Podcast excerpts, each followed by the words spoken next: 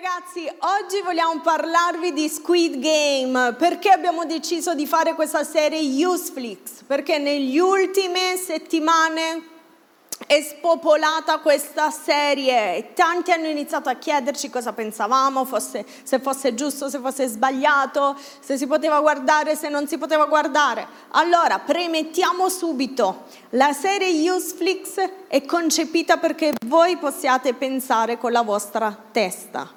Mm? Poi decidete voi cosa fare, ma il nostro consiglio è che non vale la pena guardare questa serie e adesso vi farò vedere perché. Va bene? Vi piace? Guardate, 111 milioni di visualizzazioni dopo solo 28 giorni. Cos'altro è successo? A ottobre occupa il primato in 94 paesi nelle top 10 delle serie più popolari su Netflix. La mia domanda è, cos'ha questa serie? Secondo voi? Cos'ha questa serie che spopola così tanto? Allora, per chi non l'ha vista, grazie a Dio, vi leggo la trama. Siamo in Corea del Sud, a Seoul. Il protagonista è un signore che si chiama Seong Ji Hang. Ripetete? Han, ho aggiunto una G perché mi sembrava più coreano. Quest'uomo è un uomo divorziato, un padre inaffidabile, disoccupato, con una valanga di debiti ed è dipendente dalle scommesse, nel, nel, nel suo caso proprio da corsa.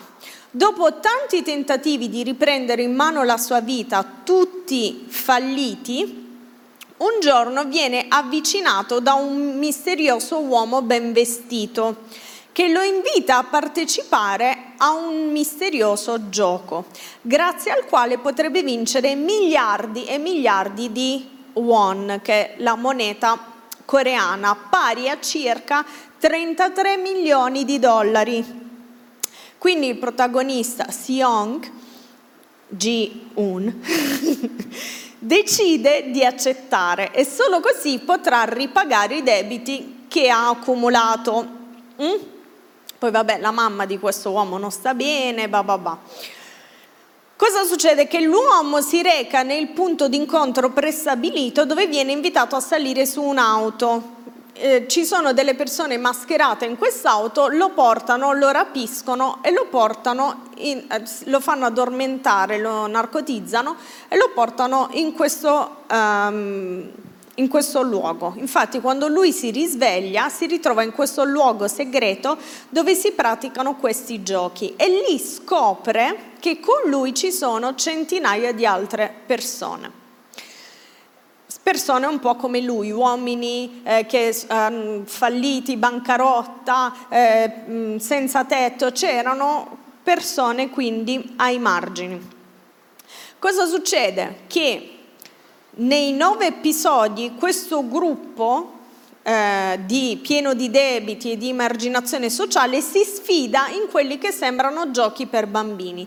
Chi perde però muore.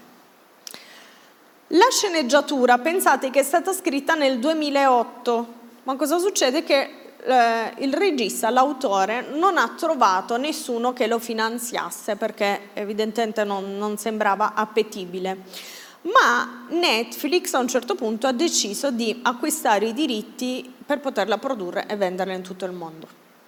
Allora, quindi cosa succede? Che queste persone entrano in questo posto segreto, già lì capiscono che è qualcosa di inquietante perché sono state narcotizzate, portate lì in maniera bendata e tutto, ma quando arrivano lì, dopo il primo gioco, che era un 2-3 stella, dopo il primo è un 2-3 stella o un 2-3 stai là? non si è capito.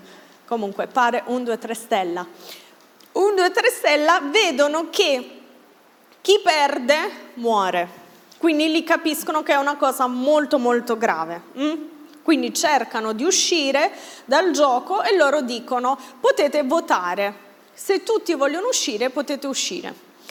Eh, chi decide di uscire, poi lo vedremo più avanti cosa succede. Allora, più o meno avete capito la trama? oggi voglio darvi degli strumenti per ragionare su questa serie. Okay? Io non sono qui per dire cosa guardare, cosa non guardare, anche se necessario. Se sei minorenne tu parlerai con la tua famiglia di questo, se sei maggiorenne io ti dico non guardarla, eh, anche perché in realtà è vietata ai minori di 14 anni, in alcuni paesi addirittura 17 anni. Ed attenzione, poi magari faremo proprio un evento esclusivo per i genitori in cui voglio spiegarvi l'effetto che sta avendo la serie sui bambini e sui ragazzi più piccoli. Però vi voglio spiegare una cosa, quando viene dato un divieto in un film, in un gioco, in, una, in un social network, non viene dato perché uno vuole dare un divieto, perché la mente dei ragazzi o dei bambini è plastica e quindi assimila delle informazioni e ci sono informazioni che non sono in grado, ragazzi più piccoli di quell'età, di metabolizzare. Quindi non è, ah sì, c'è scritto vietato ai minori, ma io la guardo con mia mamma. No, se è vietata ai minori di una certa età è perché la tua mente ancora non è in grado di metabolizzare quelle informazioni. Questa è una parentesi, ma se sei un genitore rimaniamo in contatto perché faremo un evento dedicato a voi per i vostri figli. Allora, devo dire che c'è stato un dibattito mm, in generale, no? nell'opinione pubblica. A molti non è piaciuta questa serie, è stata definita troppo splatter, troppo violenta, troppo cruda, troppo forte, ad altri è piaciuta. E anzi, non solo è piaciuta, dicevano, ma secondo me è molto addirittura, è molto profonda perché in realtà è una denuncia contro la società. Una denuncia contro, nel, nello specifico eh, si parlava della società sudcoreana che effettivamente in questo momento storico sta vivendo uno spaccato in cui ci sono persone molto molto ricche e persone molto molto povere, per cui è facile magari richiedere un prestito, ma è difficile riuscire a pagarlo e questo effettivamente manda le persone in bancarotta. Quindi la situazione effettivamente è questa. Ma la domanda che vi voglio fare è, è la seguente. Quindi, anche se fosse una denuncia contro la società sudcoreana o non so che, la mia domanda è questa. Il fine giustifica sempre i mezzi? Prendete appunti se riuscite, Questo, quello di stasera è un po' un workshop, voglio farvi riflettere. Se riuscite prendete carta e penna perché vorrei poteste riflettere su quello che stiamo dicendo. Quindi il fine giustifica i mezzi in nome di uno scopo più grande. Io posso fare di tutto per raggiungerlo, quindi mostrare violenza, gente che si ammazza, posso farlo secondo voi? È ok farlo? Ok, rispondetevi voi. Mm? Quindi fatelo. Perché vi dico questo? Perché in tante serie noi vedremo che la violenza, la sessualità, la, una qualsiasi, l'horror, qualsiasi cosa io voglio mostrare, è chiaro che io devo trovare una giustificazione per mostrarlo. Altrimenti, come dire, sarebbe banalmente scovato e smascherato il mio intento. Quindi è ovvio che devo nascondere dietro una giustificazione positiva. Se vogliamo anche sex education dicono che loro stanno insegnando alla sessualità. Mm? Ma è una serie terrificante, ok? Quindi tutte le serie che hanno un messaggio che, che potrebbe essere suonare strano per qualsiasi adulto, deve essere sempre giustificato da un messaggio che lo fa apparire come edulcorato, più, più dolce, che possa essere appetibile per tutti. È chiaro, però questo non significa che dobbiamo accettarlo perché ci piace il messaggio e quindi giustificare quello che è stato fatto. È chiaro fin qui? Mm. Andiamo avanti. Allora, un folto, la recensione diceva questo, un folto gruppo di persone con problemi di debiti e di emarginazione sociale che si sfidano. Primo punto di quello della mia analisi di Squid Game. Oggi vi parlerò di quello che ho visto io in questa serie e voi potete prendere le informazioni che vi do e buttarle o riflettere e farle vostre. Primo punto, se hai commesso degli errori per questa serie significa che non hai valore. Se hai commesso degli errori non hai valore. Perché dico questo? Chi veniva scelto per entrare nel gruppo erano solo, dite con me, solo, solo persone emarginate o con grossi problemi di debiti. Loro non hanno scelto persone normali, comuni, che stavano bene, realizzate nella vita o che avevano eh, un contesto sociale favorevole. Hanno, pers- hanno scelto persone con dei disagi. Questo implicitamente ci sta dicendo che se sei emarginato, fallito, hai commesso degli errori, la tua vita vale meno degli altri. Perché loro prendevano queste persone dicendo tanto non hai niente da perdere, tu puoi entrare dentro. Però ad altre persone che magari eh, che per loro valevano di più non, non, hanno, non le hanno invitate. Quindi ti sta dicendo se sei emarginato, fallito e hai commesso degli errori, la tua vita vale meno degli altri. E nelle prime scene è incredibile perché quando appunto i partecipanti capiscono che è un po' inquietante quello che sta succedendo, c'è uno di loro che si ribella e lì succede una cosa brutta, che praticamente gli organizzatori proiettano in un monitor come questo la vita fallimentare di quella persona che si era ribellata. E poi a un certo punto a raffica iniziano a proiettare la vita fallimentare di tutte le persone che erano lì, per umiliarle, per fargli, fargli vedere quanto valessero poco. Queste persone a un certo punto gli si dice che se vogliono possono lasciare il gioco, quindi è libero. Loro, chi aveva capito che man mano che eh, perdevano morivano, decidono alcuni, molti pochi, molto pochi, di lasciare il gioco.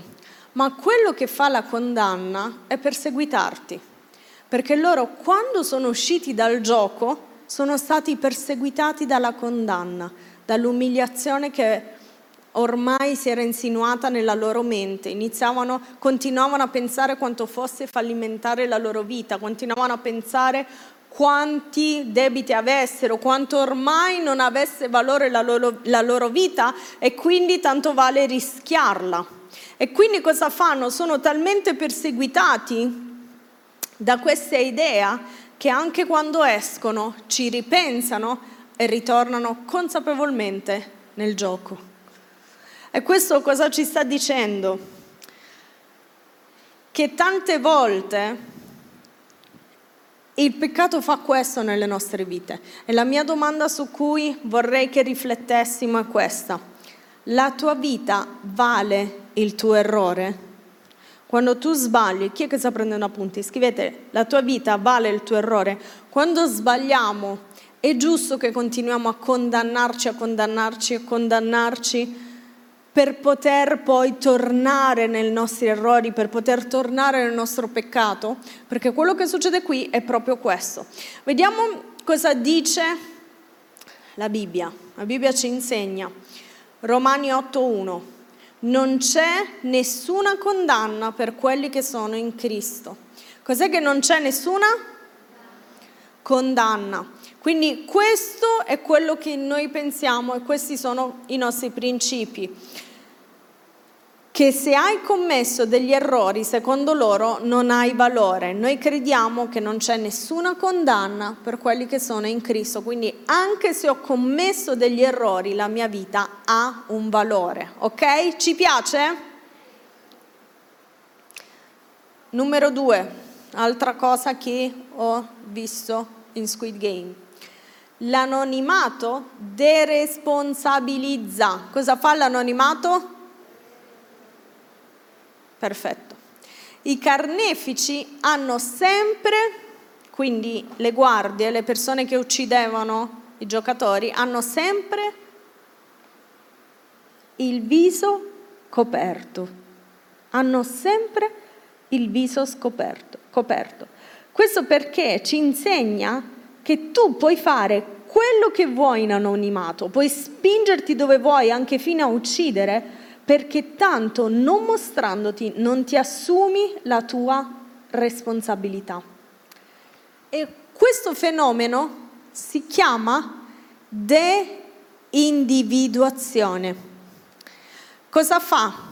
Uno, quando le persone sono anonime, il loro comportamento individuale non può essere giudicato. Mm? e questo quindi li rende individui de-individuati, cioè senza individuo, senza identità. Ok?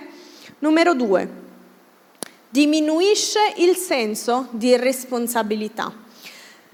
Quando le persone sentono che altre persone, quindi loro erano in gruppo, c'era un capo che conduceva questo gruppo, quando sentono che altre persone sono responsabili in una situazione, si deresponsabilizzano perché qualcun altro si è preso la responsabilità.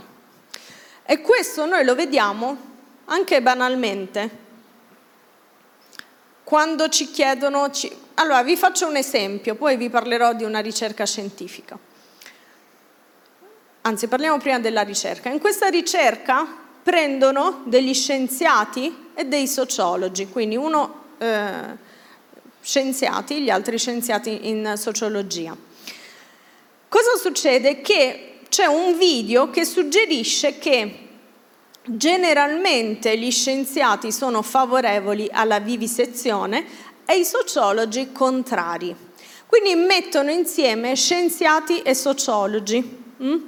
Per vedere questo video inizialmente li mettono prima separati e poi insieme. Quando fanno questo esperimento il loro giudizio rimane più o meno neutrale, ma a un certo punto fanno una cosa, mettono sia un gruppo e sia all'altro una maschera.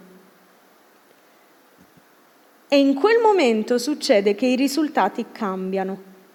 E I risultati che vengono fuori sono quelli che confermano il video iniziale, per cui quindi i sociologi erano sfavorevoli alla vivisezione e gli scienziati no. Questo viene fuori solo quando le persone sono deindividualizzate, cioè non sono anonime. E molto banalmente succede anche quando facciamo, tu dici serviva la ricerca dello scienziato psicologo, cioè succede anche a noi quando facciamo per esempio dei questionari anonimi, cosa viene fuori? Vabbè, questo è un altro discorso che viene fuori perché magari a volte si ha paura di dire le cose, però qua il discorso è molto più profondo, cioè quando io indosso una maschera non sono più io, non c'è più la mia identità e quindi posso dire e fare quello che voglio, ok? Quindi cosa c'entra questo con la serie? Anche se le guardie, che erano quelle che uccidevano tutti, volevano, si rendevano conto che quello che stava succedendo non era buono, ormai erano all'interno di un gruppo e non se la sentivano di scavalcare il gruppo per poter essere diversi. Dovevano rimanere nel gruppo ed essere come tutti gli altri, perché con la maschera, anche se hai dei valori, anche se hai dei principi, con la tua maschera non sei più quella persona, con la tua maschera sei il gruppo, sei tutto quello che sono anche le altre persone. E vedete, questo è molto sottile, perché ci succede molto molto spesso. Tante volte noi ci mascheriamo, mascheriamo la nostra vera identità perché magari ci vergogniamo a dire quello che pensiamo, perché abbiamo paura di essere giudicati per quello che diremo e indossiamo una maschera, indossiamo la maschera della massa, dei nostri compagni di classe, dei nostri colleghi al lavoro, perché non abbiamo il coraggio di dire ehi, io sono per la vita, ehi, io credo in certi principi, ehi, io credo ancora nella Bibbia, io credo ancora in quello che c'è scritto nella Bibbia, io credo che Gesù esiste. E siccome ci vergogniamo, preferiamo identificarci con il gruppo, indossiamo delle maschere, che sono le maschere della società, di tutto il resto delle persone e della massa delle persone attorno a noi. Quindi la domanda che voglio farti oggi, quante volte indossi una maschera pur di essere uguale agli altri, scendendo a compromessi con quello in cui credi? Segnati questa domanda, perché la Bibbia ci dice tutt'altro, la Bibbia ci chiama figli, sacerdoti e re. Guardate, segnate Romani 8, lui non ci ha dato uno spirito, ci ha dato uno spirito di adozione perché possiamo gridare Abba Padre. Lo spirito stesso attesta insieme con il nostro spirito che siamo figli di Dio e se siamo figli siamo anche eredi e coeredi di Cristo. Cosa sei? Sei Ancora, Pietro 2,9, siamo una stirpe eletta, un sacerdozio reale, regale, una generazione santa, un popolo che Dio si è acquistato. Ancora Apocalisse, lui ci chiama re, sacerdoti di Dio. Dio ci ha creato e ha permesso che suo figlio morisse per noi solo e anche per darci un'identità. Lui ci ha dato un'identità e la cosa peggiore che possiamo fare è perdere la nostra identità per essere uguali agli altri. Tante volte tu vedrai delle serie perché tutti gli altri le guardano, tante volte tu proverai delle cose perché tutti gli altri le provano, tante volte tu farai delle cose con la persona con cui sei, ti stai frequentando perché tutti gli altri la fanno. La scusa che dirai a te stesso e lo fanno tutti. Ma di oggi ti sta chiamando a ricordarti che tu non sei tutti. Ed è per questo che noi siamo qui e facciamo tutto questo. Non facciamo questo perché eh, ci diverte, non facciamo questo perché non abbiamo altro nella vita, ma vogliamo imparare che noi non siamo tutti. Ricordati, tu non sei tutti, non sei uguale a tutti e non puoi fare le cose che fanno tutti. Che a te questa notizia ti piaccia oppure no, tu non sei tutti sei figlio, sacerdote e re. Amen? E i re non si comportano come tutti gli altri, ok? Cos'altro ho visto? La disumanizzazione dell'essere umano. Mm, very, very dangerous. A differenza delle guardie che erano vestite come me, gli esseri, i giocatori erano disumanizzati, quindi vestiti tutti uguali anche loro, perché erano vestiti tutti uguali? Per togliere l'identità, vestiti tutti uguali e non venivano chiamati per nome, venivano chiamati con dei numeri. Cosa vi ricorda questo? La disumanizzazione dell'essere umano. A stento mangiavano e dormivano, venivano trattati come esseri senza anima. Sapete qual è il processo per cui si fa questo? Perché si disumanizza? Perché quando tu riesci a togliere l'anima, l'essere umano da una persona, rimane un corpo vuoto, una carcassa vuota, rimane una macchina. Hm? E quando tu riesci a fare questo, puoi giustificare qualsiasi azione.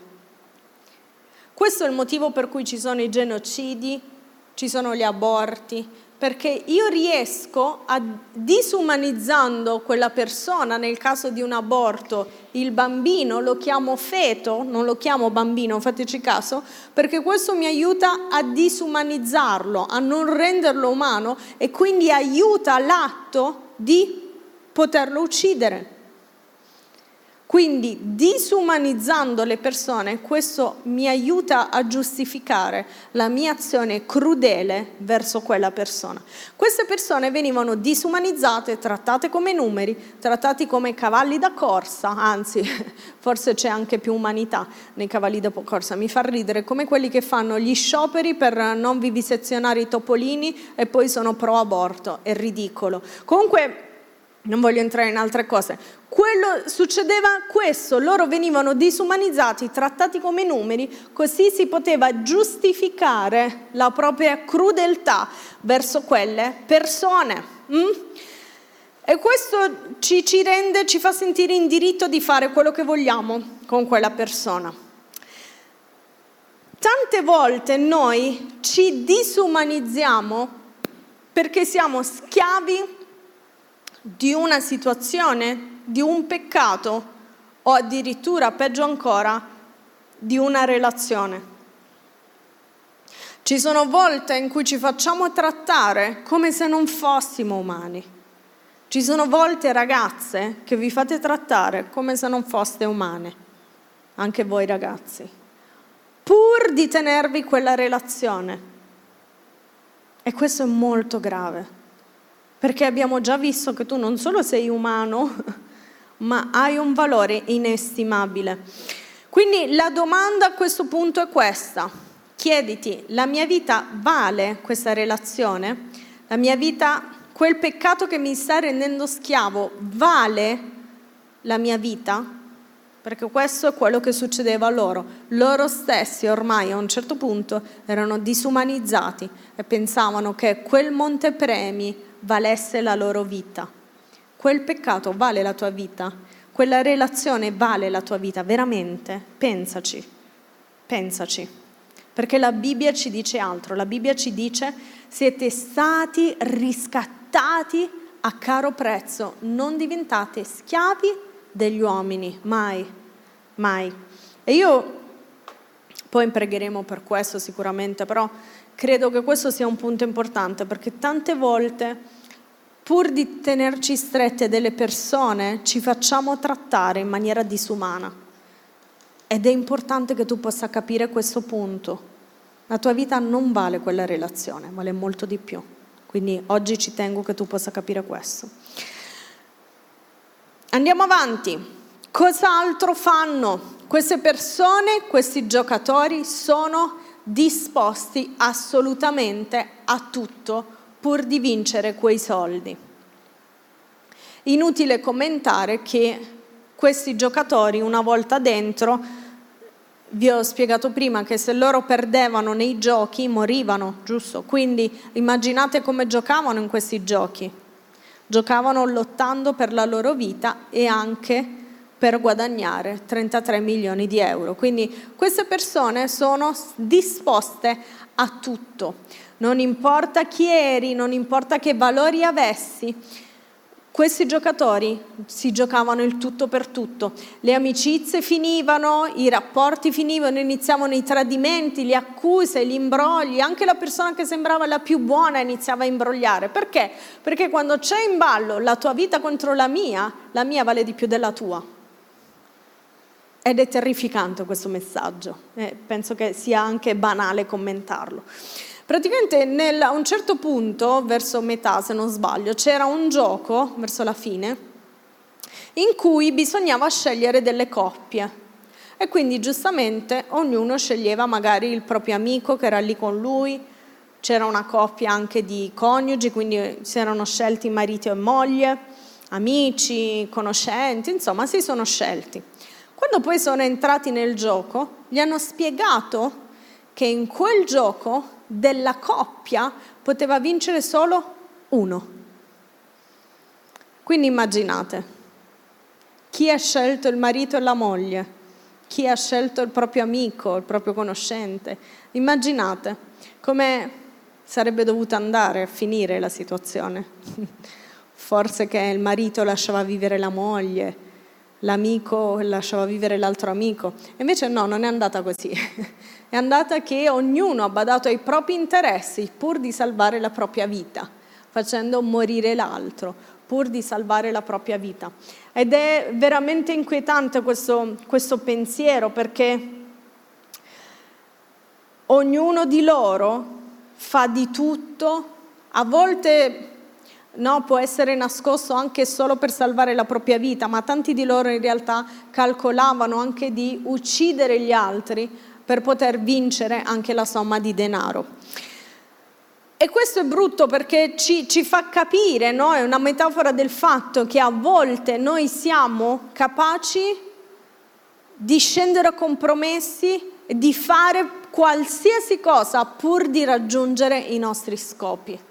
Quante volte facciamo questo? Pur di raggiungere i nostri scopi nella vita scendiamo a compromessi con i nostri valori. Pur di raggiungere i nostri scopi nella vita siamo competitivi, ma a volte anche in chiesa, pur di raggiungere la nostra chiamata, sgomitiamo a destra e a sinistra pur di farci vedere parlando male degli altri e buttando accuse sugli altri. Quanto è terribile questo? Perché questo è quello che succede lì, si è disposti a tutto pur di raggiungere uno scopo. E tante volte noi facciamo questo, siamo disposti a tutto pur di raggiungere i nostri scopi. E sapete qual è la cosa fantastica? Che nella Bibbia è esattamente il contrario.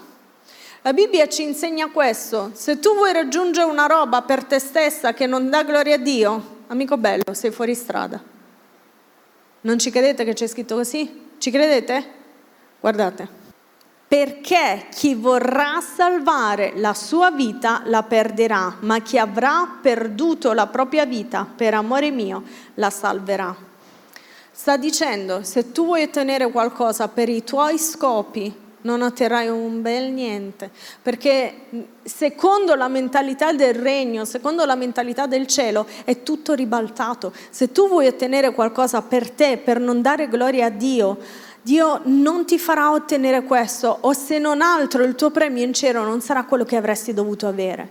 Quindi non ti illudere che se stai vedendo frutto qui sulla terra significa che Dio sta accompagnando quello che stai facendo, perché se tu quello che stai ricercando, anche il frutto che stai vedendo, quello che vuoi raggiungere, lo vuoi raggiungere per i tuoi scopi personali, quello che Dio ha preparato per te non sarà quello che avresti dovuto avere perché quello che la Bibbia dice che se tu vuoi ottenere qualcosa la perderai. Sta dicendo il tuo unico raggiungimento deve essere dare gloria a Dio in tutto quello che vorrai fare, che sia una cosa piccola, che sia una cosa grande, che tu stai studiando, fallo per dare gloria a Dio, che tu stai lavorando, lavora per dare gloria a Dio, che tu stai servendo in chiesa, fallo per dare gloria a Dio, non per i tuoi scopi personali, perché la Bibbia ci insegna che non andrai da nessuna parte. E questo è quello che è esattamente il contrario di quello che abbiamo visto. La normalizzazione del macabro e della violenza. Allora, inizialmente iniziano questo gioco e quando capiscono che con un, due, tre stella, quelli c'era la bambolina inquietante che ammazzava tutti, quando capiscono questo inizialmente sono tutti scandalizzati, ma come? Muoiono le persone e si vede che si aiutano tra di loro, aiutano perché l'altro possa, eh, non possa morire, eh, quando uno è ferito lo si aiuta, c'è proprio solidarietà, si aiuta l'un l'altro e all'inizio è tutto così bello, fantastico e ci si aiuta. Man mano che passano le puntate, il macabro e la violenza si normalizza loro si abituano a vedere i cadaveri, si abituano a vedere la violenza e non solo, sono talmente abituati che sono disposti a uccidere pur di vincere. E questo lo trovo il punto più macabro e inquietante, perché quello che sta succedendo è che tante volte noi normalizziamo il peccato. Tante volte, lo ripeto, e ci tengo molto a questo punto, Tante volte noi normalizziamo il peccato. Volete vedere quanto ho ragione? Per chi ha visto questa serie, la, la Casa di Carta, ditemi che per esempio qui sei talmente normalizzato che tifi perché l'antagonista muoia, così il protagonista vince. Sei talmente normalizzato che nella casa di carta tu tifi per i ladri e non per la polizia. Sto sbagliando sì o no? Non vi sto dicendo questo per giudicarvi, perché magari alcuni normalizzano alcune cose, altri ne normalizzano altre, ok? Magari io nella mia vita sto normalizzando delle cose che non mi rendo conto che sono sbagliate. Chiedo sempre a Dio di farmi capire. La Bibbia dice di chiedere perdono per i peccati consapevoli e inconsapevoli. E la mia preghiera è iniziata ad essere Dio fammi vedere i peccati inconsapevoli, perché siamo in una società talmente malata che forse io mi sono normalizzata in alcune cose, non sto vedendo, non sto capendo che alcune cose che faccio sono peccato. Quindi non sto parlando solo a voi, sto parlando a tutti noi. La normalizzazione del peccato, siamo talmente abituati a certe cose che, ma sì, passa, dai, ho visto di peggio, piuttosto, ma sì, dai, cosa c'è di male? Un po' di sangue, tanto è tutto finto. Fantastico tutto questo, però io ti, ti, chiedo di metterti davanti allo Spirito Santo e chiedergli, Dio, sto normalizzando il peccato. Sto normalizzando il peccato. Sapete, non è Squid Game il film più brutto della vita, non è il più violento della vita, abbiamo visto anche di peggio, questo lo sappiamo bene. Tant'è che io penso che non sia stato Squid Game a eh, iniettare violenza nella nostra società. Credo che siano stati decenni di normalizzazione. Allora, in Italia e nel resto d'Europa, non so quanti di voi leggono le notizie, io le leggo per questo ho fatto questa serie, perché magari a volte uno nel proprio mondo dice ma sì che c'è di male. Io leggo, leggo molto e vedo che nel mondo sta succedendo un caos per questa serie, no? Ci sono anche genitori che stanno chiedendo di rimuoverla, bababà. Vabbè. Ci sono dei bambini, dei ragazzini che stanno giocando a un 2-3 stella e quando uno perde viene pestato o gli lanciano le pietre. Allora, non è semplicemente demonizzare Squid Game, perché vi ripeto, non è che la violenza adesso a un certo punto, oh ciao, è entrata, è iniziato però da decenni di normalizzazione, no? Cioè, abbiamo iniziato a far entrare nelle nostre menti altre serie violenti, abbiamo iniziato a far entrare eh, nelle case dei nostri bambini videogiochi violenti, ok? Classici Fortnite, chi più ne ha più ne metta, piano piano è mo Fortnite e ora la serie e ora il cartone e adesso questo e piano piano la violenza si normalizza. E questo è molto pericoloso perché questo non ci fa rendere conto di quello che sta succedendo. E sapete cosa trovo inquietante? Che abbiano usato per trasmettere quindi questa violenza e anche questo macabro, perché parliamoci chiaro, è molto macabro, ah no, è molto macabro, abbiano usato il mezzo di apprendimento più potente esistente, il gioco. Il gioco per i bambini anche per i preadolescenti, adolescenti, ma anche per gli adulti. È il mezzo di apprendimento più potente. Tu attraverso il gioco, se vuoi insegnare qualcosa e vuoi che rimanga a una persona, insegnagliela giocando e lui la apprenderà. Quindi loro hanno usato il mezzo di apprendimento per far passare la violenza, hanno usato qualcosa di innocente per far passare violenza e il macabro. Mm? Quindi è importante per me che chiamiamo le cose per nome. Non è un gioco, il gioco è qualcosa di divertente, di gioioso e soprattutto il gioco, ascoltatemi bene, è adatto a tutte le età. Quando questo ha qualcosa che non torna con, queste, con le caratteristiche che vi ho detto, non è un gioco. Quindi dobbiamo fare attenzione perché noi siamo circondati da modi di pensare, da film, da attrazioni, da relazioni, da serie tv che sembrano innocenti, ma come questo gioco portano alla morte. Mm? Allora, quando io e mio marito abbiamo iniziato a vedere Squid Game, Squid Game ovunque, quindi noi cosa facciamo? Quando vediamo che qualcosa è attrattivo per gli adolescenti ci informiamo. Mm? A volte siamo costretti a saltare delle scene e in alcune serie devo dire che ho saltato praticamente tutto. Perché è giusto che ci informiamo e che capiamo cosa sta entrando nella testa dei nostri ragazzi per poterne poi parlare con loro. Quindi abbiamo visto questa serie. Vi devo dire che non è stato semplice guardare questa serie perché mi si è ribaltato lo stomaco, non perché sono impressionabile, non sono mai svenuta in vita mia, non sono impressionabile, non è lo splatter il problema, ho 38 anni, penso di sapere che quello è finto, 37. Non iniziamo qua ad aumentare. Quindi So bene che tutto questo è finzione, ah, siamo tutti grandi, vaccinati, si può dire? non lo so se si può dire, mi arrestano se dico vaccinato. Eh, perché un, un tempo si diceva sono grande e vaccinato, si può ancora dire? Ok. Allora, siamo grandi e vaccinati, sappiamo che è tutto finto, va bene, ma mi si è ribaltato lo stomaco perché questa serie è inquietante. È inquietante. Allora tu mi puoi dire quello che vuoi, puoi dire che è finta, no, c'è di peggio, c'è di peggio, siamo tuttissimi d'accordo, ma è inquietante. E io quello che ti voglio chiedere, e io ogni volta dicevo non ce la faccio, è veramente troppo. Quindi quello che io voglio dirti oggi è fatti una domanda, se il tuo stomaco non brucia, se non senti qualcosa dentro che ti dice guarda fai attenzione, io oggi voglio invitarti a metterti davanti allo Spirito Santo dire Spirito Santo io non voglio che tu smetti di bussare al mio cuore perché io ho normalizzato tutto attorno a me.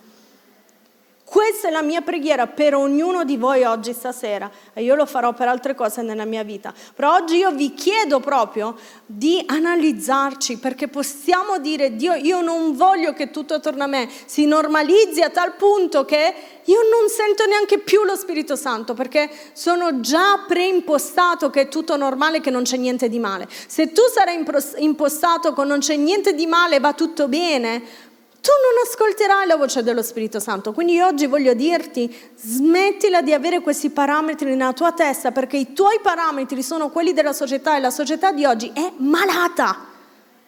Quindi oggi ti chiedo proprio di abbassare le tue barriere, dire Dio perdonami se ho normalizzato tutto attorno a me, io voglio ascoltare la tua voce, se c'è qualcosa che non torna, io oggi non ti posso dire ah il diavolo, non ti sto dicendo questo, anche se probabilmente lo penso, perché se lo Spirito Santo ti parla, ti parla, ma non sono qui venuta a dirti, a demonizzarti le cose, ma sono venuta qui a dirti Sii sensibile allo Spirito Santo perché a volte ci sono cose che non tornano, non è Squid Game, tante volte ci sono cose in serie normalissime, in tv normalissime, ci sono cose in negozi normalissimi che tu entri e c'è qualcosa che non torna in quel negozio, non smettere e non soffocare la voce dello Spirito Santo nella tua vita. Una volta io ero al mercatino, non mi ricordo con chi di voi, forse Giada, eravamo appena arrivate in chiesa. Era un mercatino di Natale, inizio a passeggiare, inizio a sentire che qualcosa che non andava e vi assicuro che io i peperoni non li mangio perché non li digerisco, quindi non erano loro. Inizio a sentire che c'era qualcosa che non andava, qualcosa che non andava, qualcosa che non andava. Mi avvicino a questa bancarella, questa bancarella aveva le bamboline voodoo. Le bamboline voodoo con tanto di aghetti vado e dico, ma signora, ma lei sa cosa sono queste? Ah sì, delle bamboline che vanno di moda. Dico, non sono delle bamboline che vanno di moda, sono delle bamboline voodoo. Gli ho spiegato, la signora era mortificata perché lei non lo sapeva. Però vedete, tante volte tu sei al mercatino e senti che c'è qualcosa che non va, tu sei in un negozio, sei all'este lunga e senti qualcosa che non va, i prezzi. Tu sei... mi è uscita, mi è scappata, io sono fan, eh? Sono super fan, ho tutte le tessere, però a volte. Comunque, comunque, quello che voglio dirvi ragazzi è facciamo attenzione a non normalizzare tutto ciò che è attorno a noi. Amen? Vi piace? Ci piace? Guardate cosa ci dice Giacometti, Giacomino, Giacomello 1.15. Dopo che il desiderio è concepito partorisce il peccato e il peccato, quando è pienamente cresciuto, partorisce la morte. Sta dicendo, non è che tu arrivi alla morte spirituale così, cioè prima un pensiero, poi il pensiero diventa, eh, lo concepisci e diventa peccato, il peccato diventa morte. Quindi parte da una cosa piccola, che può essere un pensiero, può essere fare entrare film sbagliati nella tua vita, fare entrare cose che ti sembrano piccole. Amen? Ultimo punto. Non esiste una seconda possibilità in Squid Game. Nella serie, se tu perdi, cosa succede? Muori. Andata. Non importa quanto implori, non importa quanto racconti la tua storia, non importa se a casa dei bambini, a loro non importa niente. Se tu sbagli il gioco, muori. Non c'è una seconda possibilità. Non importa neanche i tuoi valori, non interessa. Se tu perdi, muori.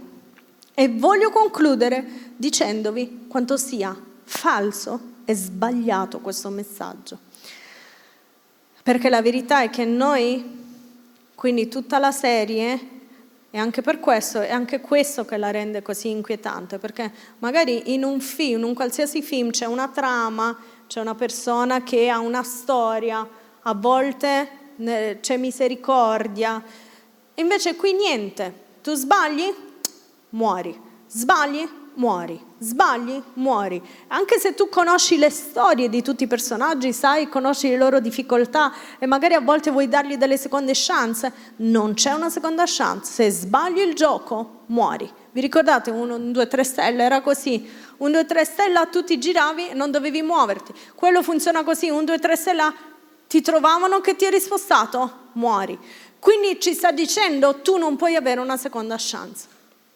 E voglio concludervi dicendoti e dicendovi che non importa quale sia stato il tuo errore, non importa il tuo fallimento, non importa se hai sbagliato venendo qui, non importa neanche se hai sbagliato mentre eri qui, Dio ci sta insegnando attraverso la Bibbia e attraverso la morte e la risurrezione di Gesù che grazie a Lui noi abbiamo sempre una seconda chance, c'è sempre una via d'uscita. Se Gesù è morto, Gesù è morto per darci la grazia, perché noi potessimo rialzarci quando sbagliamo. Quindi non è vero che eh, non c'è una seconda chance, se sbagli ti rialzi, e se risbagli ti rialzi, e se risbagli ti rialzi, perché Gesù è morto perché tu potessi avere grazia e potessi essere libero dalla condanna e potessi avere sempre una seconda chance, al di là di quanto grave e pesante sia il tuo errore. Hai sempre una seconda chance. Guardate quanto è meravigliosa la Bibbia. Infatti dalla sua pienezza tutti noi abbiamo ricevuto grazia su grazia, grazia su grazia, grazia su grazia, ma noi crediamo che siamo salvati mediante la grazia del Signore Gesù, ma noi non, ma sono giustificati gratuitamente per la sua grazia. E ancora, il peccato non avrà più potere su di voi. Cosa dice? Il peccato non avrà più potere su di voi, perché non siete sotto la legge ma sotto la grazia. E poi il mio preferito, anche se i tuoi peccati fossero rossi come scarlato, diventeranno bianchi come la neve, perché Gesù ha pagato per te. Non è vero che non hai una seconda chance, hai sempre una seconda chance.